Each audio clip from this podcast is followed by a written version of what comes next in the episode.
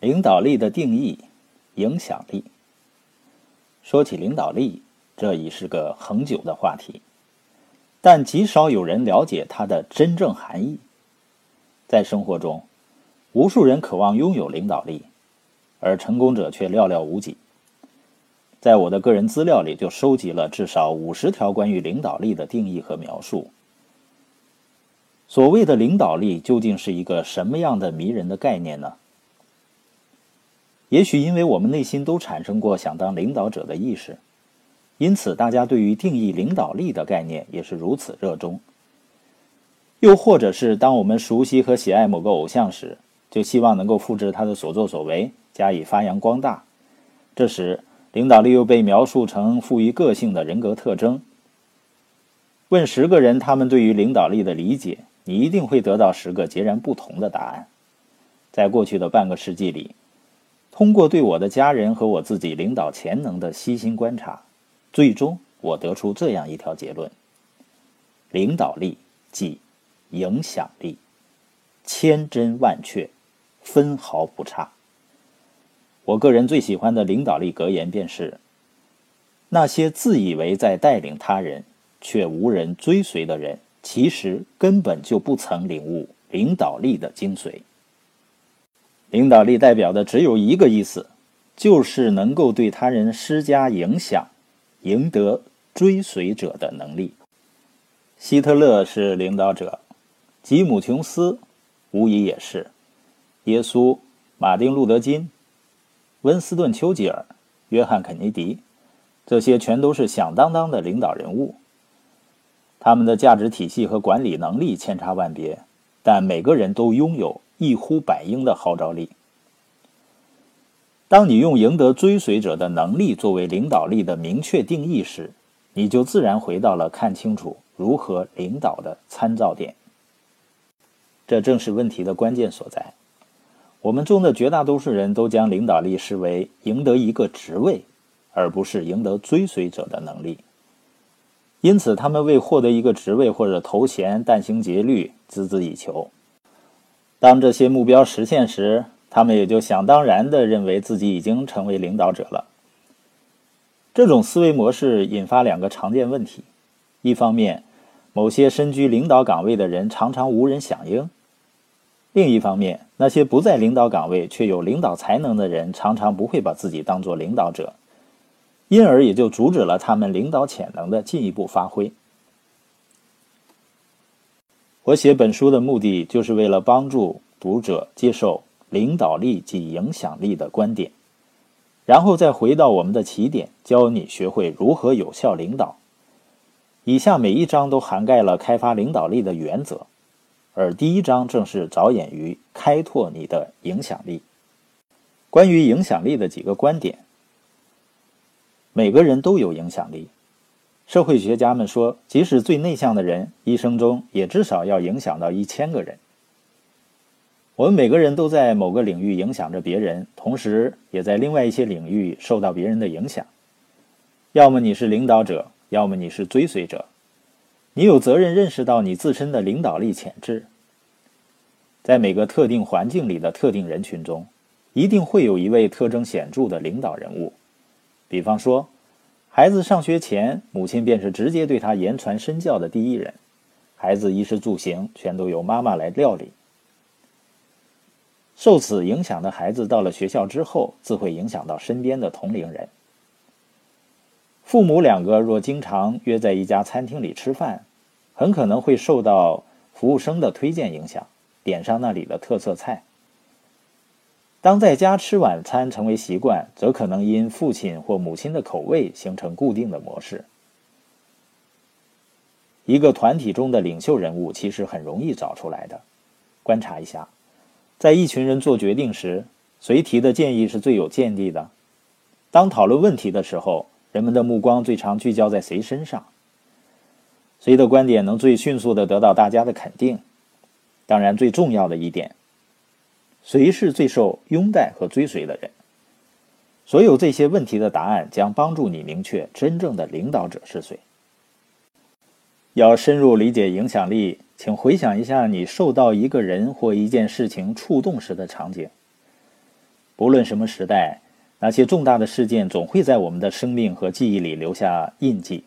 比方说，一对一九三零年前出生的夫妇会绘声绘色地跟你讲珍珠港被袭对他们意味着什么。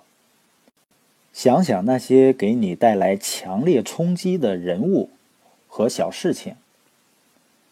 当我回忆起我的前半生时，不由想起了年轻时参加的露营。那次活动对我职业生涯起到了关键性的作用。我想起我的七年级老师格伦，还有那些每年在圣诞树上闪耀的泡泡灯，他们给我了无比美妙的圣诞感觉。还有从一位大学教授里得到的表扬信，这样的例子不胜枚举。生活里充满了各种各样令我们印象深刻的事物，它们帮助我们完成对自身的塑造。米勒说得好：“总有一些时刻，在生命在永恒之河里留下些什么。没有人能弄明白那些被我们称作影响的神秘事物究竟为何物。”不过，芸芸众生中的每一个人，都在对他人制造着影响，或是疗伤，或是保佑，或是留下美丽的痕迹，又或是玷污、打击、带来伤害，甚至毒害到他人的生命。对未来最好的投资是今天的正确影响。问题不是你是否影响了别人。而是你要如何影响别人？你的领导力会与日俱增吗？本尼斯和纳努斯在合著的《领袖》一书里写：“事实上，成为领袖的机会就在我们身边，每个人都能轻而易举地获得。这绝非妄言。本章余下的篇幅正是帮助你成为一个远胜于今日的帅才，创造不一样的明天。”因为影响力是可以不断提升的能力。在《权力与影响力》一书中，有个“权力三角”的概念。这个三角的三边分别由沟通、认可和影响构成。首先从有效沟通开始，然后引向相互认可，最后则是影响力。我们完全可以提升自身的影响力和领导力潜能。基于对这一点的确信无疑。我将领导力按不同级别定义，分为五个境界。人们可以借此学会如何提升个人的影响力。第一境界是职位。一旦一个人被授予了某项官职或者地位，他好像也就处于了掌控局面的状态。在那个职位上，他也许有权威。不过，真正的领导力绝不仅仅意味着拥有权威，也不只是受过技巧训练。真正的领导力，应当是要成为他人所乐于追随和为之心悦诚服的人。那一个了不起的领导人明白，老板和领导者有哪些本质的区别？老板驱使工人，领导者指导员工。老板依赖权威，领导者富有亲和力。老板激发恐惧。领导者激发热情。老板说：“我。”领导者说：“我们。”老板疲于应付问题带来的指责，领导者则解决问题。老板知道如何做到，而领导者则展示如何做到。老板说：“干吧！”领导者则说：“让我们一起来。”职位型领导者的特征。他安全感呢，来自于职位，而非内心。一个参加过一次世界大战的老兵讲过一个故事：一次呢，他怀着郁闷和不满，在战场上对着长官大喊：“退出这倒霉的战争吧！”没想到冒犯的却是美国远征军总司令约翰·潘兴将军。可怜的士兵以为会受到严厉的处分，战战兢兢、结结巴巴的想对将军表达歉意。没想到潘兴拍拍士兵的肩，和蔼地说：“没关系，孩子，幸好我不是个少尉。”人的能力和底蕴越高深，具有的影响力越广大，他就会变得越发冷静和自信。领导力的第二个境界是认可。联邦快递的创始人说过：“领导力就是无需强迫而使人们为你工作。只有你步入影响力的第二级时，才能达到这种境界。因为，除非人们知道你多么关心他们，人们才不会在乎你知道多少呢。领导力来自内心，而非头脑。融洽的人际关系远比死板的规章制度更有效力。在职位层次的领导者，一般都用强势的权威来开展工作的。就像挪威心理学家施尔德鲁普在着实次序定律中描述的小鸡，今天他们已经被用来定义更广泛的社会群体。施尔德鲁普发现，鸡群中也有尊卑高下之分。这种尊卑地位的建立并非天生的，也不是按照长幼次序排定的，而是靠尖嘴啄斗出来的。无论在哪个鸡群里，总会有一只领头的母鸡，它可以啄所有别的鸡，而其他的鸡是不能反反击的。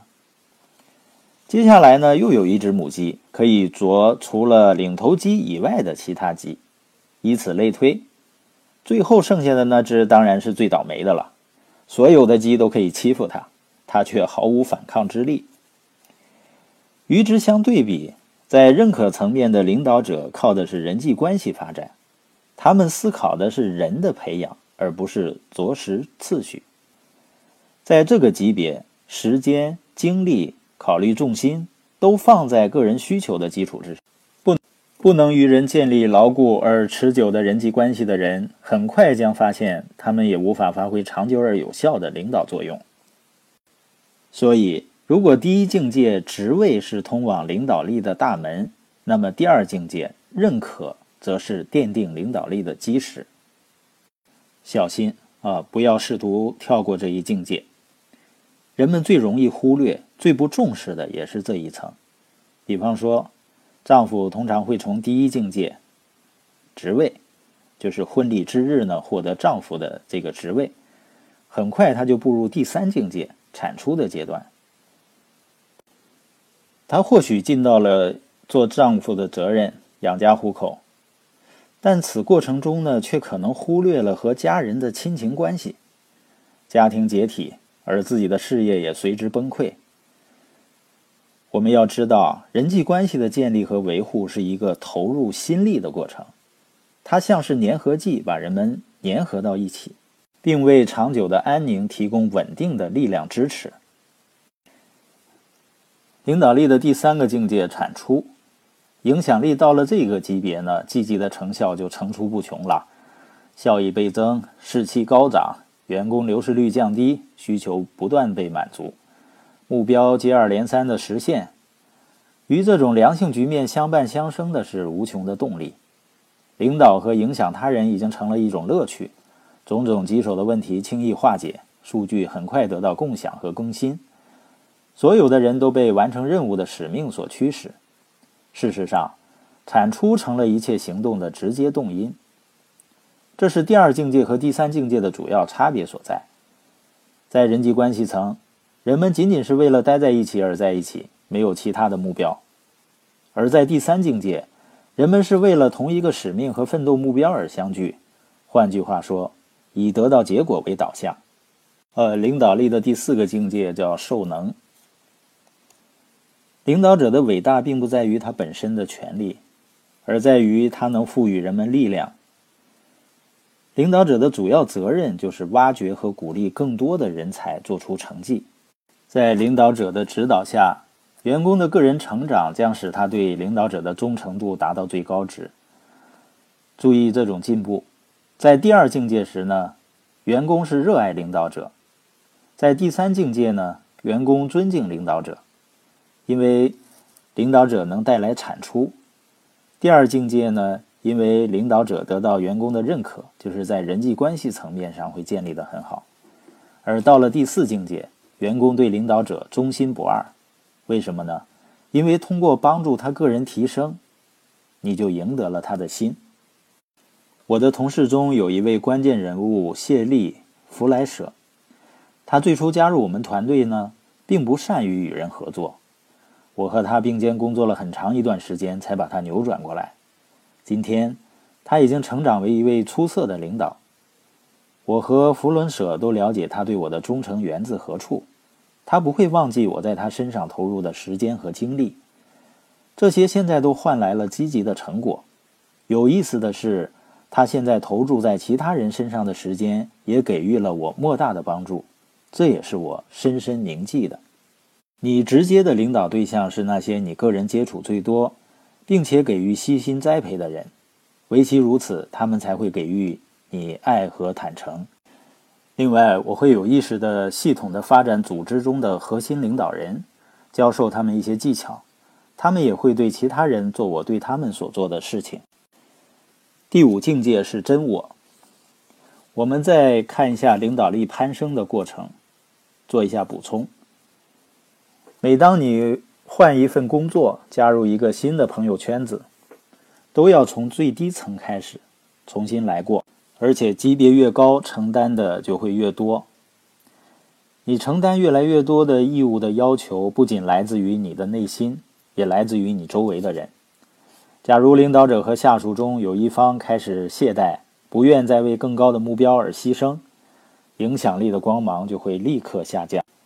当然，走得越高，领导起来就越驾轻就熟。我们注意到第二境界到第四境界的渐变。关注的重心呢，在不断的变化。第二境界呢，人们是喜欢你，叫认可阶段。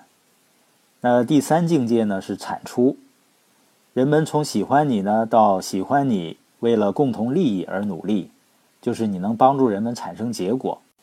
再到第四个境界，就是你能帮助人们成长。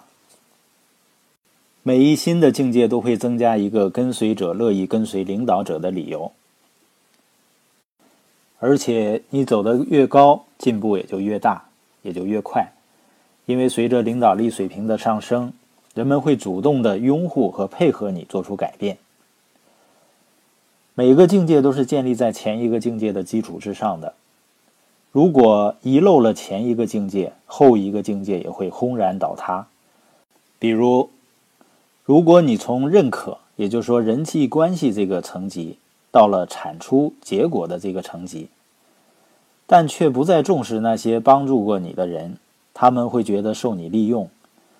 只有当你一级一级的坚实的踏步，才可能与周围的人群建立起牢固而深厚的感情。如果你作为一群人的领导，你和每个个体的关系一定不是在同一个层面上的。而且每个人呢，对你的领导给予的反馈和回应都是千差万别的。所以，为了保持你的领导力有效，你需要把组织内其他影响者一起带到更高的层次。你和其他领导者的集体影响力会感染和带动周围的人，否则一个群体就因为志趣和忠诚的不同闹得四分五裂。对于不同的对象。我们可能会处在不同的影响力级别，你需要知道自己和别人所处的级别。如果一个集体中影响力最大者位于最高层次，同时又支持你，那么你领导他人的成功便指日可待了。从某种意义上说，我们每个人都是领导者，因为每个人都在影响着别人。不是人人都能成为伟大的领导者，但你可以做得更好一些。现在。只要求你回答两个问题：你愿意释放你的领导潜能吗？你想用自己的领导才干来造福别人吗？这本书将是你的指路明灯。